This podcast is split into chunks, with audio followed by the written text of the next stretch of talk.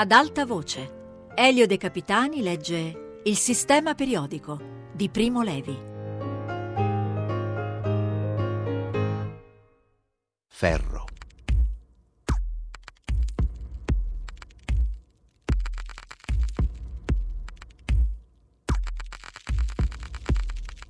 Fuori delle mura dell'istituto chimico era notte, la notte dell'Europa.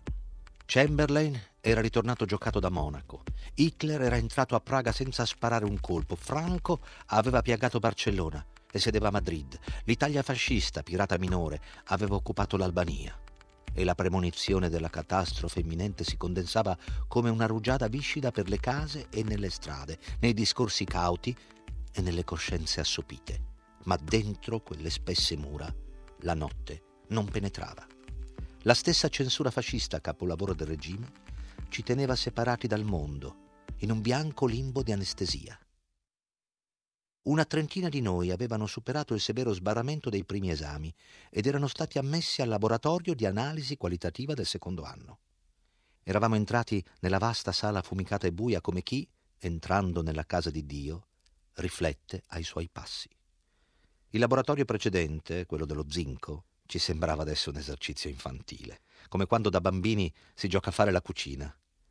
Qualcosa per dritto o per traverso veniva pure sempre fuori, magari scarso di resa, magari poco puro. Bisognava proprio essere degli schiappini o dei bastian contrari per non riuscire a cavare il solfato di magnesio dalla magnesite o il bromuro di potassio dal bromo.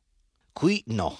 Qui la faccenda si faceva seria, il confronto con la materia mater, con la madre nemica era più duro e più prossimo. Alle due del pomeriggio il professor D, dall'aria ascetica e distratta, consegnava ad ognuno di noi un grammo esatto di una certa polverina.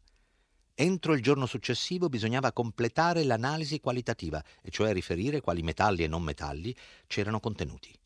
Riferire per iscritto sotto forma di verbale, di sì e di no, perché non erano ammessi dubbi né le esitazioni. Era ogni volta una scelta, un deliberare.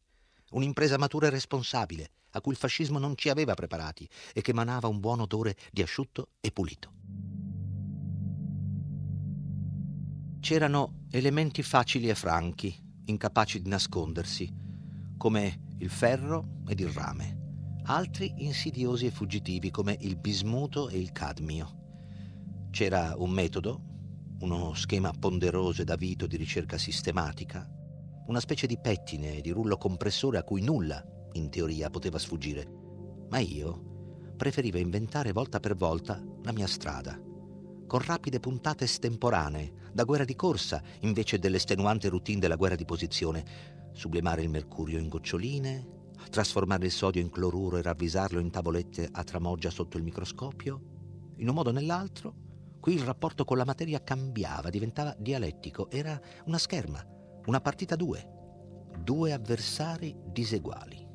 Da una parte ad interrogare il chimico in plume, inerme, con a fianco il testo dell'Otenrit come solo alleato, perché di, spesso chiamato a soccorso nei casi difficili, manteneva una scrupolosa neutralità, e cioè rifiutava di pronunciarsi, savio atteggiamento, poiché chi si pronuncia può sbagliare e un professore non deve sbagliare. Dall'altra, a rispondere per enigmi, la materia, con la sua passività sorniona, vecchia come il tutto, e portentosamente ricca d'inganni, solenne e sottile come la Sfinge. Incominciavo allora a compitare il tedesco e mi incantava il termine Urstoff, che vale elemento, letteralmente sostanza primigenia, ed il prefisso ur, che vi compariva e che esprime appunto origine antica, lontananza remota nello spazio e nel tempo. Neppure qui nessuno aveva speso molte parole per insegnarci a difenderci dagli acidi, dai caustici, dagli incendi e dalle esplosioni. Sembrava che, secondo la rude morale dell'istituto, si contasse sull'opera della selezione naturale per eleggere fra noi più adatti alla sopravvivenza fisica e professionale. Le cappe d'aspirazione erano poche Ognuno, secondo le prescrizioni del testo, nel corso dell'analisi sistematica evaporava coscienziosamente all'aria libera una buona dose d'acido cloridrico ed ammoniaca, per cui nel laboratorio ristagnava in permanenza una fitta nebbia canuta di cloruro d'ammonio che si depositava sui vetri delle finestre in minuti cristalli scintillanti. Nella camera dell'acido solfidrico dall'atmosfera mortifera si ritiravano coppie desiderose di intimità e qualche isolato a fare merenda.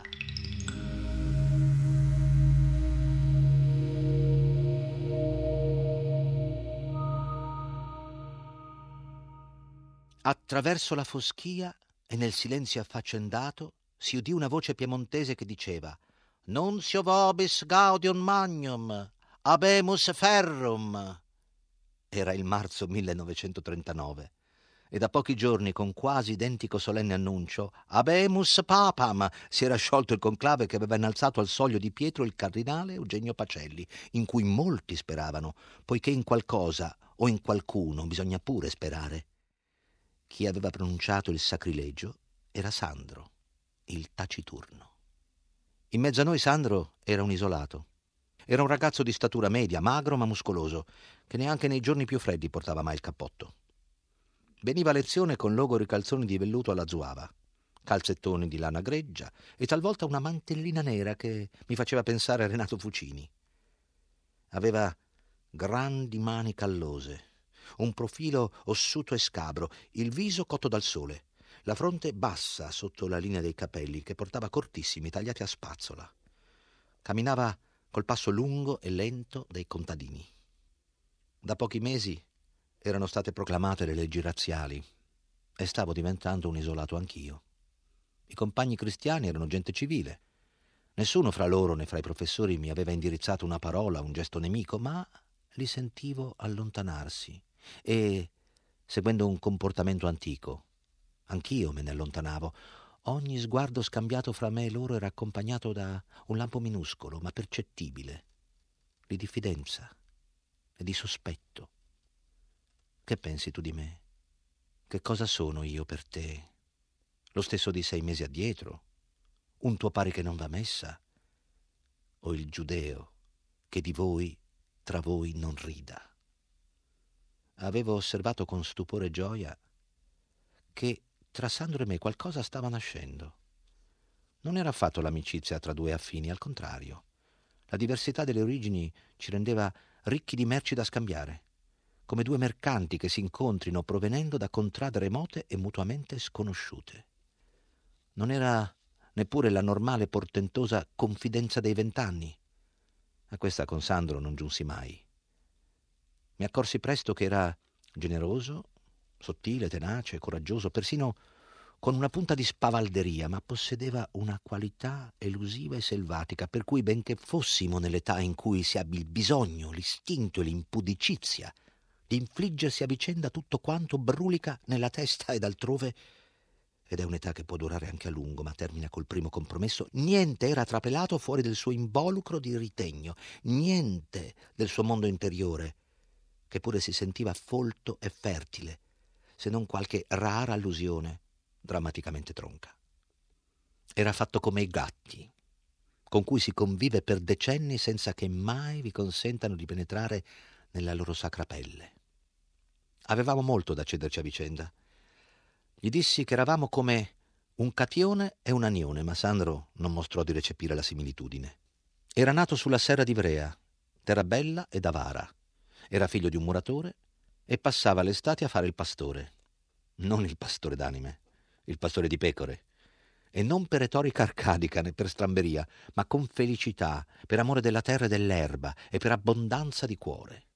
Aveva un curioso talento mimico e quando parlava di mucche, di galline, di pecore e di cani si trasfigurava, ne imitava lo sguardo, le movenze e le voci, diventava allegro e sembrava imbestiarsi come uno stregone. Mi insegnava di piante e di bestie, ma della sua famiglia parlava poco. Il padre era morto quando lui era bambino. Erano gente semplice e povera. E poiché il ragazzo era sveglio, avevano deciso di farlo studiare perché portasse i soldi a casa. Lui aveva accettato con serietà piemontese, ma senza entusiasmo aveva percorso il lungo itinerario del ginnasio-liceo tirando al massimo risultato col minimo sforzo. Non gli importava di Catullo e di Cartesio, gli importava la promozione e la domenica sugli sci o su roccia. Avevo scelto chimica perché gli era sembrata meglio che un altro studio. Era un mestiere di cose che si vedono e si toccano, un guadagnapane meno faticoso che fare il falegname o il contadino. Incominciamo a studiare fisica insieme e Sandro fu stupito quando cercai di spiegargli alcune delle idee che a quel tempo coltivavo. che la nobiltà dell'uomo, acquisita in cento secoli di prove e di errori, era consistita nel farsi signore della materia e che io mi ero iscritto a chimica perché a questa nobiltà mi volevo mantenere fedele. Che vincere la materia è comprenderla e comprendere la materia è necessario per comprendere l'universo e noi stessi e che quindi il sistema periodico di Mendeleev, che proprio in quelle settimane imparavamo laboriosamente a dipanare, era una poesia più alta e più solenne di tutte le poesie digerite in liceo. A pensarci bene, aveva persino le rime. Che se cercava il ponte, l'anello mancante fra il mondo delle carte e il mondo delle cose, non lo doveva cercare lontano, era lì, nell'Otenrit, in quei nostri laboratori fumosi e nel nostro futuro mestiere. E infine, fondamentalmente, lui, ragazzo onesto e aperto, non sentiva il puzzo delle verità fasciste che ammorbava il cielo, non percepiva come un'ignominia che ad un uomo pensante venisse chiesto di credere senza pensare, non provava ribrezzo per tutti i dogmi, per tutte le affermazioni non dimostrate, per tutti gli imperativi. Lo provava ed allora come poteva non sentire nel nostro studio una dignità, una maestà nuove? Come poteva ignorare che la chimica e la fisica di cui ci nutriamo, oltre che alimenti di per sé vitali, erano l'antidoto al fascismo che lui ed io cercavamo, perché erano chiare e distinte e ad ogni passo verificabili e non tessuti di menzogne e di vanità come le radio e i giornali? Sandro mi ascoltava con attenzione ironica sempre pronto a smontarmi con due parole garbate ed asciutte quando sconfinavo nella retorica. Ma qualcosa maturava in lui. Non certo solo per merito mio, erano mesi pieni di eventi fatali, qualcosa che lo turbava perché era insieme nuovo ed antico. Lui, che fino ad allora non aveva letto che Salgari, London e Kipling, divenne di colpo un lettore furioso digeriva e ricordava tutto, e tutto in lui si ordinava spontaneamente in un sistema di vita. Insieme incominciò a studiare e la sua media balzò dal 21 al 29. Nello stesso tempo, per inconscia gratitudine, forse anche per desiderio di rivalsa, prese a sua volta ad occuparsi della mia educazione, mi fece intendere che era mancante. Potevo anche aver ragione, Poteva essere la materia la nostra maestra e magari anche in mancanza di meglio la nostra scuola politica, ma lui aveva un'altra materia a cui condurmi, un'altra educatrice. Non le polverini di qualitativa, ma quella vera, l'autentica Urstoff, senza tempo, la pietra e il ghiaccio delle montagne vicine. Mi dimostrò senza fatica che non avevo le carte in regola per parlare di materia. Quale commercio, quale confidenza avevo io avuto fino ad allora, coi quattro elementi di Empedocle? Sapevo accendere una stufa, guardare un torrente, conoscevo la tormenta in quota, il germogliare dei semi, no. E dunque anche lui aveva qualcosa di vitale da insegnarmi.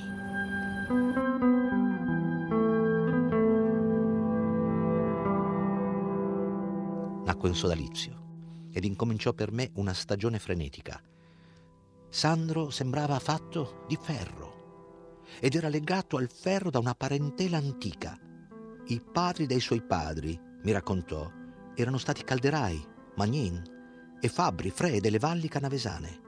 Fabbricavano chiodi sulla forgia a carbone, cerchiavano le ruote dei carri col cerchione rovente, battevano la lastra fino a che diventavano sordi, e lui stesso. Quando ravvisava nella roccia la vena rossa del ferro, gli pareva di ritrovare un amico. D'inverno, quando gli attaccava secco Legava gli sci alla bicicletta rugginosa, partiva di buon'ora e pedalava fino alla neve, senza soldi, con un carciofo in tasca e l'altra piena di. Tornava poi a sera, o anche il giorno dopo, dormendo nei fienili. E più tormenta e fame aveva patito, più era contento e meglio stava in salute. D'estate, quando partiva solo, sovente si portava dietro il cane, che gli tenesse compagnia. Era un bastardetto giallo dall'aspetto umiliato. Infatti, come Sandro mi aveva raccontato, mimando alla sua maniera l'episodio animalesco, aveva avuto da cucciolo un infortunio con una gatta. Si era avvicinato troppo alla figliata dei gattini appena nati. La gatta si era impermalita, aveva cominciato a soffiare, si era gonfiata tutta. Ma il cucciolo non aveva ancora imparato il significato di questi segnali ed era rimasto lì come uno sciocco. La gatta lo aveva aggredito, inseguito, raggiunto e graffiato sul naso. Il cane ne aveva riportato un trauma permanente, si sentiva disonorato e allora Sandro gli aveva costruito una pallottola di pezza e gli aveva spiegato che era un gatto. Ed ogni mattina glielo presentava perché si vendicasse su di esso dell'affronto e restaurasse il suo onore canino. Per lo stesso motivo terapeutico, Sandro lo portava in montagna perché si svagasse. Lo legava a un capo della corda, legava se stesso all'altro, metteva il cane bene accucciato su di un terrazzino e poi saliva. Quando la corda era finita, lo tirava su gentilmente e il cane aveva imparato e camminava a muso in su con le quattro zampe contro la parete quasi verticale, uggiolando sottovoce come se sognasse. Sandro andava su roccia più distinto che con tecnica, fidando nella forza delle mani e salutando ironico nell'appiglio a cui si afferrava il silicio, il calcio ed il magnesio che aveva imparato a riconoscere al corso di mineralogia.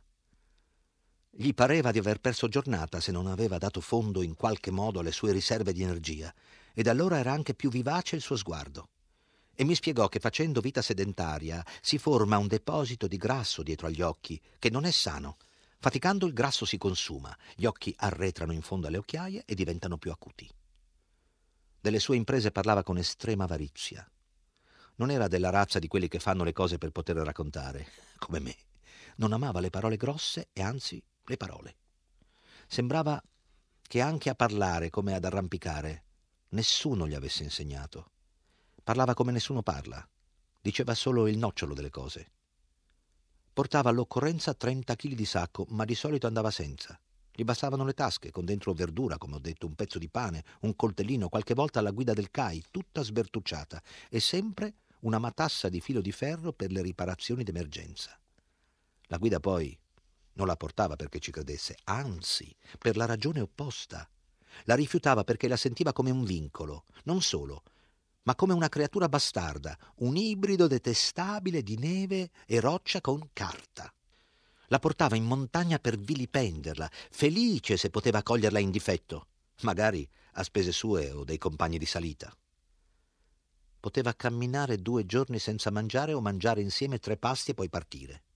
Per lui tutte le stagioni erano buone, d'inverno a sciare, ma non nelle stazioni attrezzate mondane, che lui fuggiva con scherno laconico, troppo poveri per comprarci le perlifoca per le salite, mi aveva mostrato come si cuciono i teli di canapa ruvida, strumenti spartani che assorbono l'acqua e poi gelano come merluzzi, e in discesa bisogna legarseli intorno alla vita. Mi trascinava in estenuanti cavalcate nella neve fresca, lontano da ogni traccia umana, seguendo itinerari che sembrava intuire come un selvaggio. D'estate, di rifugio in rifugio, a ubriacarci di sole, di fatica e di vento, e a limarci la pelle dei polpastrelli su roccia mai prima toccata da mano d'uomo. Ma non su cime famose, nella ricerca dell'impresa memorabile, di questo non gli importava proprio niente, gli importava conoscere i suoi limiti, misurarsi e migliorarsi. Più oscuramente, sentiva il bisogno di prepararsi e di prepararmi per un avvenire di ferro, di mese in mese più vicino.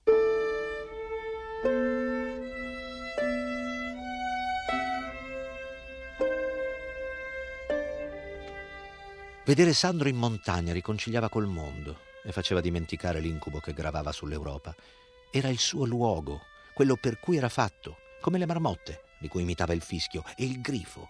In montagna diventava felice di una felicità silenziosa e contagiosa, come una luce che si accenda suscitava in me una comunione nuova con la terra e il cielo, in cui confluivano il mio bisogno di libertà, la pienezza delle forze e la fame di capire le cose che mi avevano spinto alla chimica.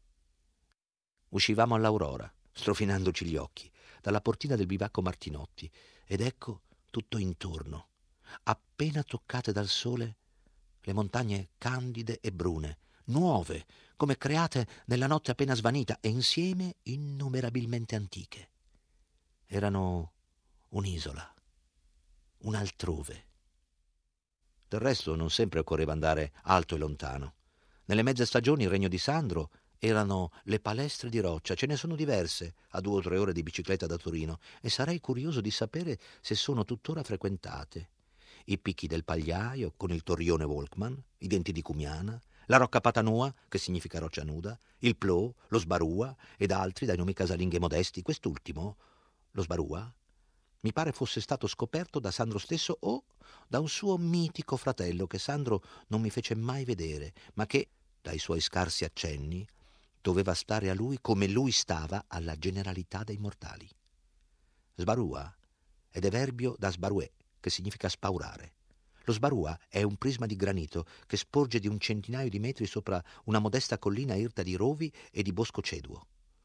Come il veglio di Creta, è spaccato dalla base alla cima da una fenditura che si fa salendo via via più stretta, fino a costringere lo scalatore ad uscire in parete, dove appunto si spaura, e dove esisteva allora un singolo chiodo, lasciato caritatevolmente dal fratello di Sandro. Erano quelli curiosi luoghi frequentati da poche decine di affezionati del nostro stampo, che Sandro conosceva tutti di nome e di vista. Si saliva, non senza problemi tecnici, in mezzo ad un noioso ronzio di mosche bovine, attirate dal nostro sudore, arrampicandosi per pareti di buona pietra salda interrotte da ripiani erbosi dove crescevano felci e fragole o in autunno more. Non di rado si sfruttavano come appigli i tronchi di alberelli stenti, radicati nelle fenditure, e si arrivava dopo qualche ora alla cima, che non era una cima affatto, ma per lo più un placido pascolo dove le vacche ci guardavano con occhi indifferenti. Si scendeva poi a rompicollo in pochi minuti, per sentieri cosparsi di sterco vaccino antico e recente, a recuperare le biciclette. Altre volte erano imprese più impegnative. Mai tranquille evasioni, poiché Sandro diceva che per vedere i panorami avremmo avuto tempo a quarant'anni. Doman, eh? mi disse un giorno, a febbraio. Nel suo linguaggio voleva dire che, essendo buono il tempo, avremmo dovuto partire alla sera per l'ascensione invernale del Dente di M, che da qualche settimana era in programma. Dormimmo in una locanda e partimmo il giorno dopo, non troppo presto. Ad un'ora imprecisata, Sandro non amava gli orologi, ne sentiva il tacito continuo ammonimento come un'intrusione arbitraria. Ci cacciamo baltazzosamente nella nebbia e ne uscimmo verso la una, in uno splendido sole e sul crestone di una cima che non era quella buona. Allora io dissi che avremmo potuto ridiscendere di un centinaio di metri, traversare a mezza costa e risalire per il costone successivo, o meglio ancora, già che c'eravamo, continuare a salire ed accontentarci della cima sbagliata, che tanto era solo 40 metri più bassa dell'altra. Ma Sandro, con splendida malafede, disse in poche sillabe dense che stava bene per la mia ultima proposta, ma che poi, per la facile cresta nord-ovest, era questa una sarcastica citazione della già nominata guida del CAI, avremmo raggiunto ugualmente in mezz'ora il dente di M e che non valeva la pena di avere vent'anni se non ci si permetteva il lusso di sbagliare strada. La facile cresta doveva bene essere facile, anzi elementare d'estate, ma noi la trovammo in condizioni scomode. La roccia era bagnata sul versante al sole e coperta di vetrato nero su quella in ombra. Fra uno spuntone e l'altro c'erano sacche di neve fradicia dove si affondava fino alla cintura. Arrivammo in cima alle cinque. Io tirando l'ala da far pena, Sandro in preda a un'ilarità sinistra che io trovavo irritante. E per scendere? Per scendere vedremo, rispose, ed aggiunse misteriosamente. Il peggio che ci possa capitare è di assaggiare la carne dell'orso. Bene, la gustammo la carne dell'orso. Nel corso di quella notte che trovammo lunga, scendemmo in due ore, malamente aiutati dalla corda che era gelata. Era diventato un maligno groviglio rigido che si agganciava a tutti gli spuntoni e suonava sulla roccia come un cavo da teleferica. Alle sette eravamo in riva a un laghetto ghiacciato ed era buio. Mangiamo il poco che ci avanzava, costruimmo un futile muretto a secco dalla parte del vento e ci mettemmo a dormire per terra, serrati l'uno contro l'altro. Era come se anche il tempo si fosse congelato. Ci alzavamo ogni tanto in piedi per riattivare la circolazione ed era sempre la stessa ora. Il vento soffiava sempre. C'era sempre uno spettro di luna, sempre allo stesso punto del cielo e davanti alla luna una cavalcata fantastica di nuvole stracciate, sempre uguale. Ci eravamo tolti le scarpe, come descritto nei libri di Lammer, cari a Sandro, e tenevamo i piedi nei sacchi, alla prima luce funerea che pareva venire dalla neve e non dal cielo. Ci levammo con le membra intormentite, gli occhi spiritati per la veglia, la fame e la durezza del giaciglio. E trovammo le scarpe talmente gelate che suonavano come campane e per infilarle dovemmo covarle come fanno le galline. Ma tornammo a valle coi nostri mezzi, e al locandiere che ci chiedeva ridacchiando come ce l'eravamo passata e intanto sogguardava i nostri visi stralunati, rispondemmo sfrontatamente che avevamo fatto un'ottima gita e pagammo il conto e ce ne andammo con dignità. Era questa la carne dell'orso. Ed ora, che sono passati molti anni, rimpiango di averne mangiata poca, poiché di tutto quanto la vita mi ha dato di buono, nulla ha avuto neppure alla lontana il sapore di quella carne, che è il sapore di essere forti e liberi, liberi anche di sbagliare e padroni del proprio destino. Perciò sono grato a Sandro per avermi messo coscientemente nei guai, in quella e in altre imprese insensate solo in apparenza, e so con certezza che queste mi hanno servito più tardi. Non hanno servito a lui, o non a lungo. Sandro era Sandro del Mastro, il primo caduto del comando militare piemontese del Partito d'Azione. Dopo pochi mesi di tensione estrema, nell'aprile del 44 fu catturato dai fascisti, non si arrese e tentò la fuga dalla casa Vittoria di Cuneo. Fu ucciso con una scarica di mitra alla nuca da un mostruoso carnefice bambino, uno di quegli sciagurati sgheri di 15 anni che la Repubblica di Salò aveva arruolato nei riformatori. Il suo corpo rimase a lungo abbandonato in mezzo al viale, perché i fascisti avevano vietato alla popolazione di dargli sepoltura. Oggi so che è un'impresa senza speranza rivestire un uomo di parole farlo rivivere in una pagina scritta. Un uomo come Sandro, in specie. Non era un uomo da raccontare, né da fargli monumenti. Lui che dei monumenti rideva. Stava tutto nelle azioni. E finite quelle. Di lui non resta nulla. Nulla se non parole, appunto.